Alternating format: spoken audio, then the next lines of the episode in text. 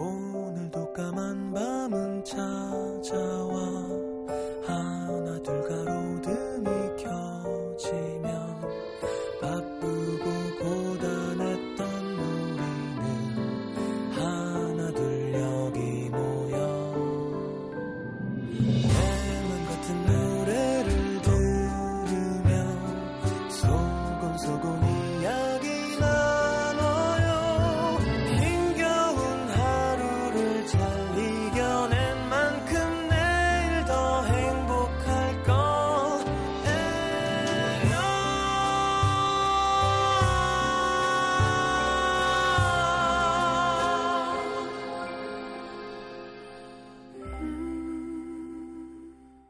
FM 음악 도시 성시경입니다.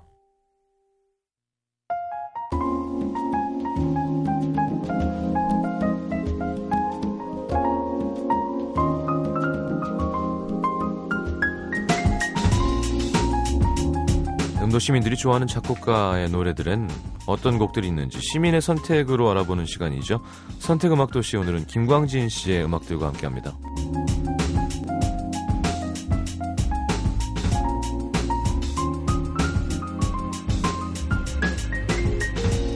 김광진 씨는 91년 한동준의 노래 그대가 이 세상에 있는 것만으로를 작곡하며 가요계에 데뷔합니다. 지금 많은 분들이 알고 계시는 SM 엔터테인먼트 1호 가수가 한동준, 김광진이었습니다. 많이 다르게 생기셨죠? 엑소랑은요. 그리고 94년 더 클래식으로 첫 앨범을 발표하면서 큰 주목을 받게 되는데요. 저도 참 좋아했었는데요. 마법의 성이라는 노래도 인기가 참 많았지만 그때 당시 금융맨 출신 가수라는 것도 참 화제였습니다. 자, 2008년 솔로 앨범을 마지막으로 아직 새 앨범 발표는 하지 않았지만 어쨌건 네, 지금 언제 나올진 모르지만 편곡 들어갔다. 네, 그건 이제 어쨌건 시작된 거거든요. 곧 더 클래식을 만나볼 수 있습니다.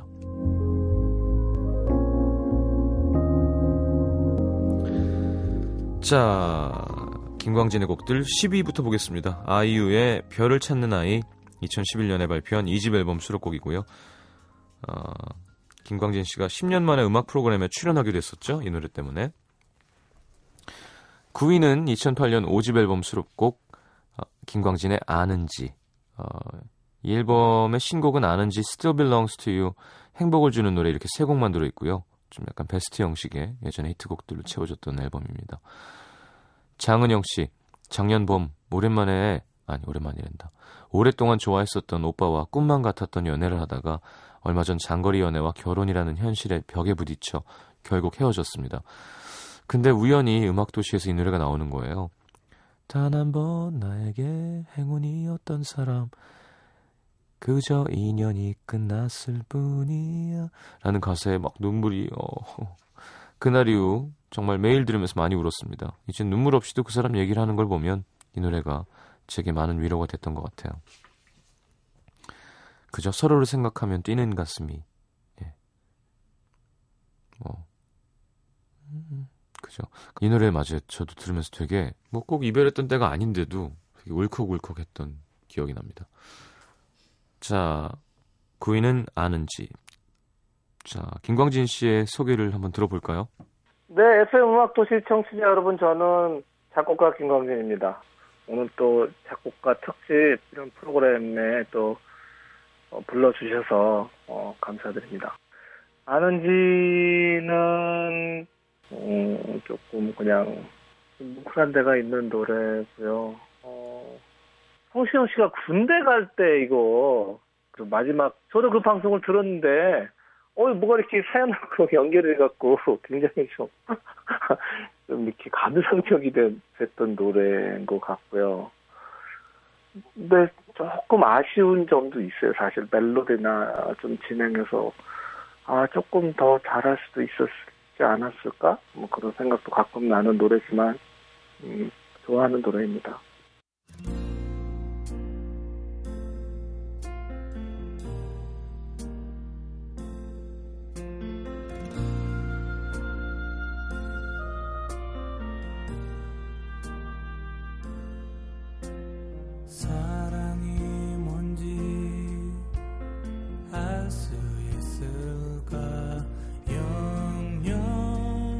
모를 수 있어.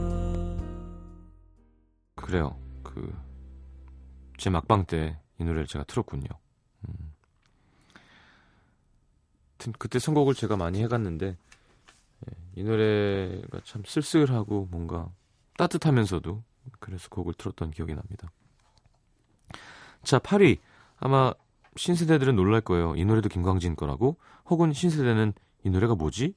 할 수도 있습니다. 8위는요. 이승환의 덩크슛입니다. 네. 야발라바히 모르세요? 야발라바히 네. 이게 무슨 뜻일까요, 근데? 어디 주문인가 그냥 만들어낸 건가요? 자, 김우리 씨, 제가 중학교 때 한창 만화 슬램덩크에 빠져 있었는데요. 그때 이 노래를 듣게 된 거예요. 이 노래를 들으면 덩크슛을 막 꽂아 넣던 그 주인공들이 오버랩되면서 마음이 설레곤 했습니다. 7위는 이소라의 기억해줘. 96년 2집 앨범 수록곡이죠. 작사는 이소라 씨고요, 당연히. 자, 김광진 씨의 소개를 한번 들어볼까요?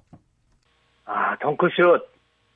이 가요계의 최대 농구 매니아. 제가 항상 덩크슛을 하는 게 꿈이었는데, 제가 이 탄력도 좀 떨어지고 점프력이 떨어져서, 덩크슛을 아직도 한 번도 못 했는데요. 마음속으로 항상 이제 하고 싶어 하는 욕망이 있었던 노래인데, 이 노래를 정말 이승환 씨한테 잘 들린 것 같고요. 네, 이승환 씨가 이 노래를 공연장에서 막 정말 이렇게 막 공연장을 휘어잡으면서 막 노래를 할 때마다 정말 제가 아주 사실은 힘들고 좀 무명일 때 만든 노래라 굉장히 승환 씨 공연 가서 볼 때마다 너무 좋고요. 어쨌든 제 꿈 어렸을 때 그때 맨날 농구장에서 살면서 했던 그런 추억 같은 것들도 생각나서 제가 아주 좋아하는 노래입니다. 유난히 고요하다 밤하늘을 바라보다가 유성처럼 떨어지는 별을 봤지. 떨어지는 별을 보고 가슴 속에 소원을 빌면 영화처럼 현실이 된다는.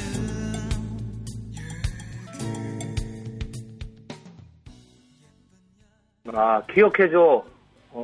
이소라 씨는 참 좀 이렇게 생각이 좀 남다르잖아요. 사랑해도 아주 좀 치열하게 하는 것 같고.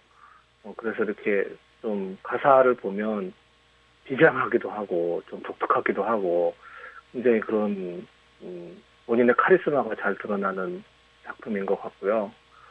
이소라 씨는 사실은 제가 처음 이제 이소라 씨 1집에는 처음 느낀 그대로가란 곡이 수록됐고요. 그리고 나서 이제 그 다음 앨범에서 만들었던 노래인데 이 노래는 이소라 씨가 제목을 정하지 않고 본인이 그때 진행하던 프로그램에서 노래를 불렀죠. 그래서 제목을 이제 정해주세요라고 해서 청취자분들이 제목도 많이 보내주시고 그랬는데 그래서 좀 독특한 제목이 나올 줄 알았는데 좀 평범한 제목으로 정해진 것 같아요.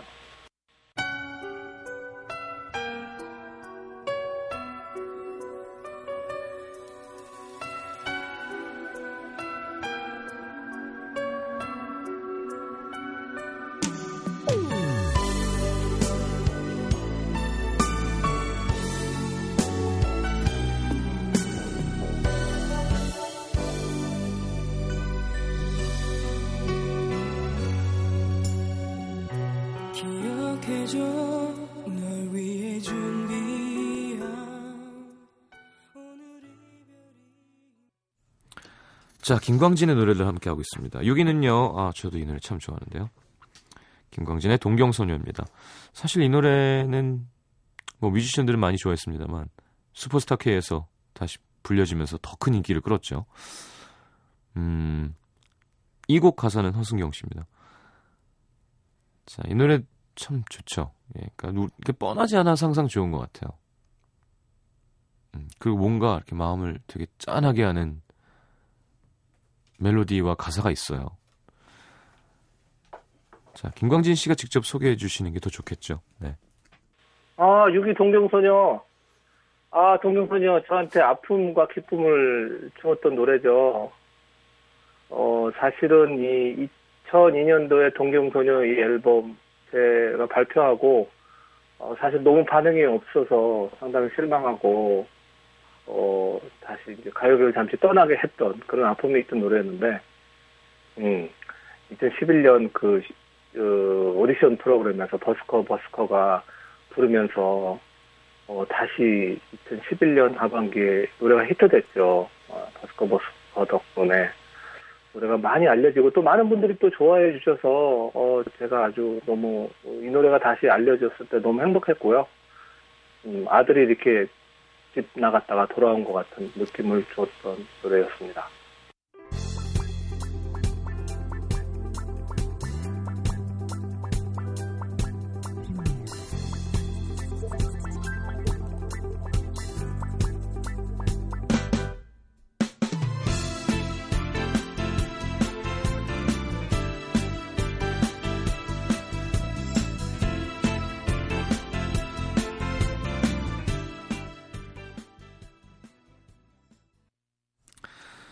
자, 김광진 노래들 함께하고 있습니다. 10위는 아이유의 별을 찾는 아이, 9위는 아는지, 8위는 이승환의 덩크슛, 7위는 이소라의 기억해줘, 6위는 김광진의 동경소녀였습니다.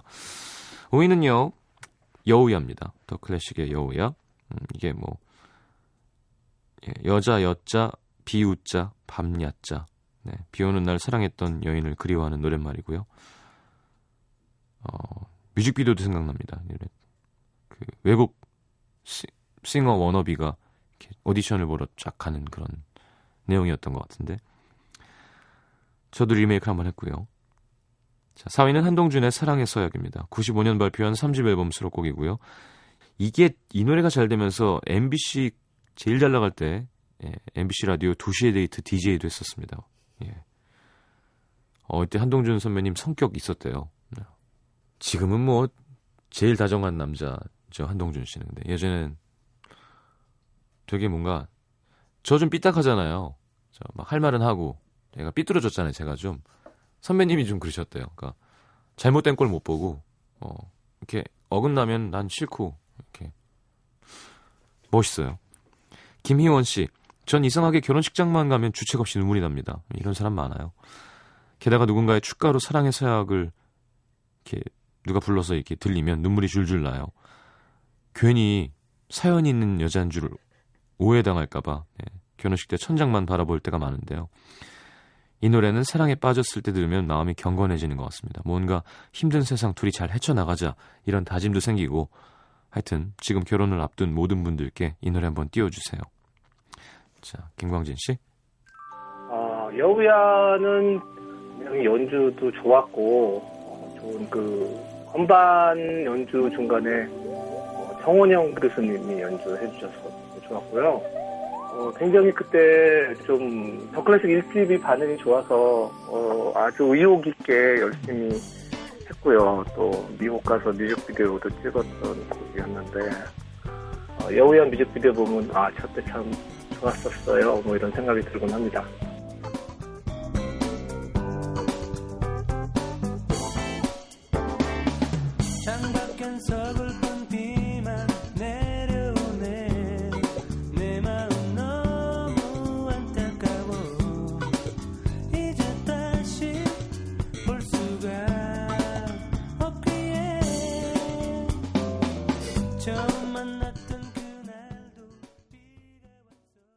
사랑의 서약은 한동준 씨 쓴 곡인데, 한동준 씨는 제가 한동준 씨 1집에 그대가 이상해 있는 것만으로라는 곡으로 제가 가요계 작곡가로 데뷔를 했고요. 저랑 아주 친한 친구라 한동준 씨 앨범에 정말 그 좋은 곡을 드려야 된다는 좀 그런 생각 갖고 있는 제 동료고요. 이 사랑의 서약 가사를 녹음실 작업, 그냥 그 노래 녹음하는 날 가서 그 녹음실 안에서 썼던 곡인데요. 그냥 제 경험이 이렇게 나타났던 노래입니다. 결혼식장에 서보신 분은 알겠지만 솔직히 정신없어요. 결혼식하는 날. 사람들 왔다 갔다 하고 막 정신없는데, 저는 이제 신부님 성당에서 결혼을 했는데, 이제 신부님 물어보죠. 서약하는 거. 신랑 누구누구는 신부를 위해 기쁠 때나 슬플 때나 이렇게 물어봅니다. 그러면 그때 이제 대답을 하면서, 내가 이제 한 여자의 남편이 되는 거구나. 그때 그런 생각이 좀 들어요. 그래서 그때를 생각하면서 떠올려서 만들었던 노래인데, 이 노래를 제가 가끔 이제 결혼식장에서도 부르고 했는데, 이 가사가 좀 이렇게 예전에 안 좋았던, 힘들었던 걸 떠올리게 해서 많은 사람들이 울어요. 이걸 제가 축가를 부르는 거라서 좀 피하고 있습니다.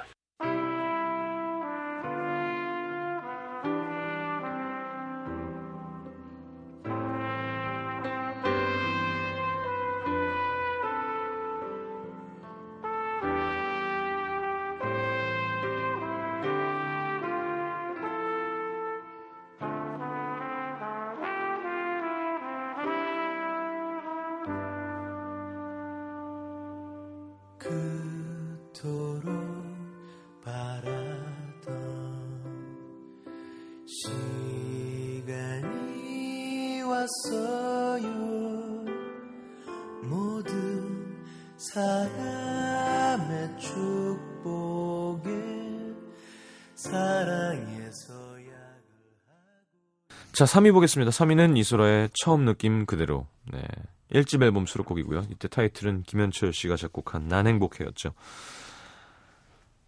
예, 아주 큰 인기를 끌었었습니다. 2위는 더 클래식의 마법의 성. 이 노래는 더 클래식 노래라기보다는 우리나라의 노래인 것 같아요. 왠지 그죠? 강성희 씨가 제가 중학생이었던 95년 사회 선생님께서 이거 노랫말 너무 아름답지 않냐며 마법의 성 아이들에게 부르게 하셨습니다. 다른 반에서 노래가 들려오면 아, 저 반도 사회 시간이구나 하고 생각했었죠. 얼굴이 네모여서 별명이 도시락이었던 서영복 사회 선생님 잘 지내실까요? 남자 선생님이겠지 제발. 자, 김광진 씨. 처음 느낀 그대로. 이 노래에도 이소라 씨가 주인이죠. 이소라 씨가 1집에 사실은 저한테 곡을 의뢰를 했었는데, 제가 노래를 들려드렸어요. 어떤 노래를 했더니, 이 노래는 자기랑 좀 안 맞는 것 같다고, 그리고 혹시 다른 노래가 없냐고 해서, 제가 그러면 이 노래가 있는데, 이거 한번 들어보겠냐고 했을 때, 이소라 씨가 듣고, 이 노래를 하겠다고 해서, 가사는 없이 이제 멜로디만 있었던 상황이었죠. 원래 더 클래식 앨범에 넣으려고 했었는데, 이소라 씨 1집에 들어가게 된 노래. 근데, 이소라 씨랑 너무 잘 맞았던 것 같고요. 앞쪽에 허밍하는 부분은 저희 더 클래식 박용준 씨의 목소리거든요. 허밍이. 전수도 되게 좋았던 것 같아요. 그리고 이소라 씨의 애절한 목소리하고 가사가 잘 맞아서 많은 분들이 좋아해 주셨던 노래이기 때문에, 이소라 씨에게 많이 감사드리게 되는 그런 노래입니다.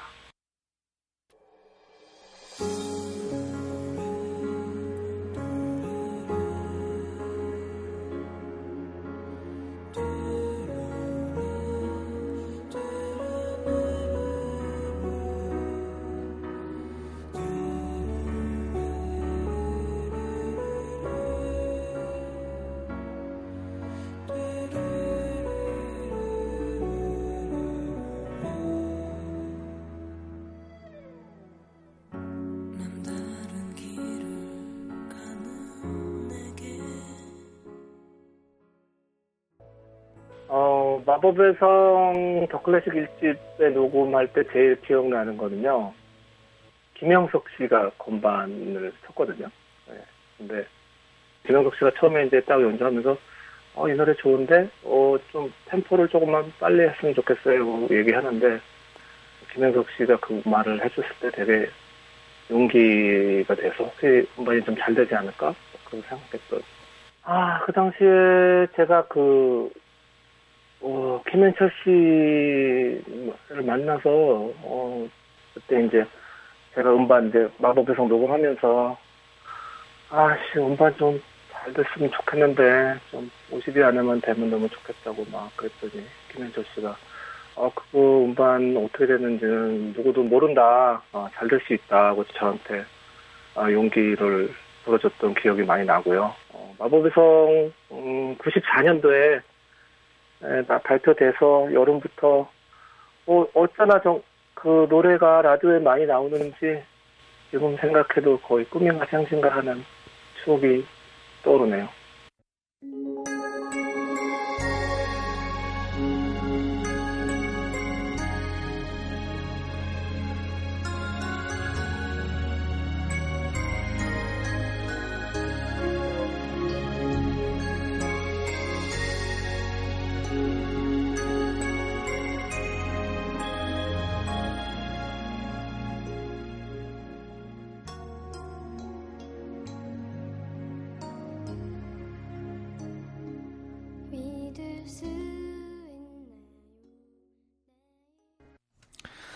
자, 1위는 편지입니다. 예, 허순경 작사, 김광진 작곡. 이게 실제 편지로 인해서 탄생한 가사인 걸로 알고 있어요. 임미영 씨, 예전 남자친구가 미국으로 유학 가게 돼서 제가 남자친구한테 불러준 노래예요. 울먹이느라 끝까지 부르지도 못했는데 그런 제가 안쓰러웠는지 답가로 송대관의 차표 한 장을 불러줬더랬죠. 근데 차표 한 장을 듣는데도 정말 눈물이 나는 거예요. 네, 오랜만에 마음을 짠하게 만드는 노래 듣고 싶습니다 하셨는데요. 자, 정말 이런 곡 한 곡 써서 내 거면 평생 안 써도 된다는 얘기를 누가 했었는데, 자, 김광진의 편지 오늘 1위입니다. 다음 주는 유희열 작곡, 유희열의 음악이 되겠습니다. 유열 아니고요, 유희열부터 일단 하겠습니다. 자, 내일 다시 옵니다. 잘 자요. 처음에 이 가사를 들었을 때는 솔직히 제가 좀 마음에 안 들었고요. 노래가 좀 너무 하오채고 좀 너무 옛날 노래 같고 해서 좋지 않았던 것 같은데, 그러나 이렇게 녹음을 하고 자동차에서 CD를 이렇게 들어보고 오는데 그냥 눈물이 막 나더라고요. 제 자기 노래에 눈물을 흘리는 거는 정말 좀 추한 모습인 것 같기도 하고, 그때 음반이 나왔을 때 제가 홍보하는 기획사도 없어서 제가 음반을 그냥 방송국에 이렇게 돌리고 말았던 기억이 나는데, 분들이 조금씩 그렇게 알려줘갖고 제가 쓴 곡 중에서 좀 대표하게 된 노래인 것 같고, 네, 모르겠어요. 이제는 저를 완전히 떠난 노래라서 그냥 노래를 부를 때 음정 틀리지 않으려고 열심히 부르게 되고, 노래에 대한 느낌은 저한테는 많이 사라진 것 같아요.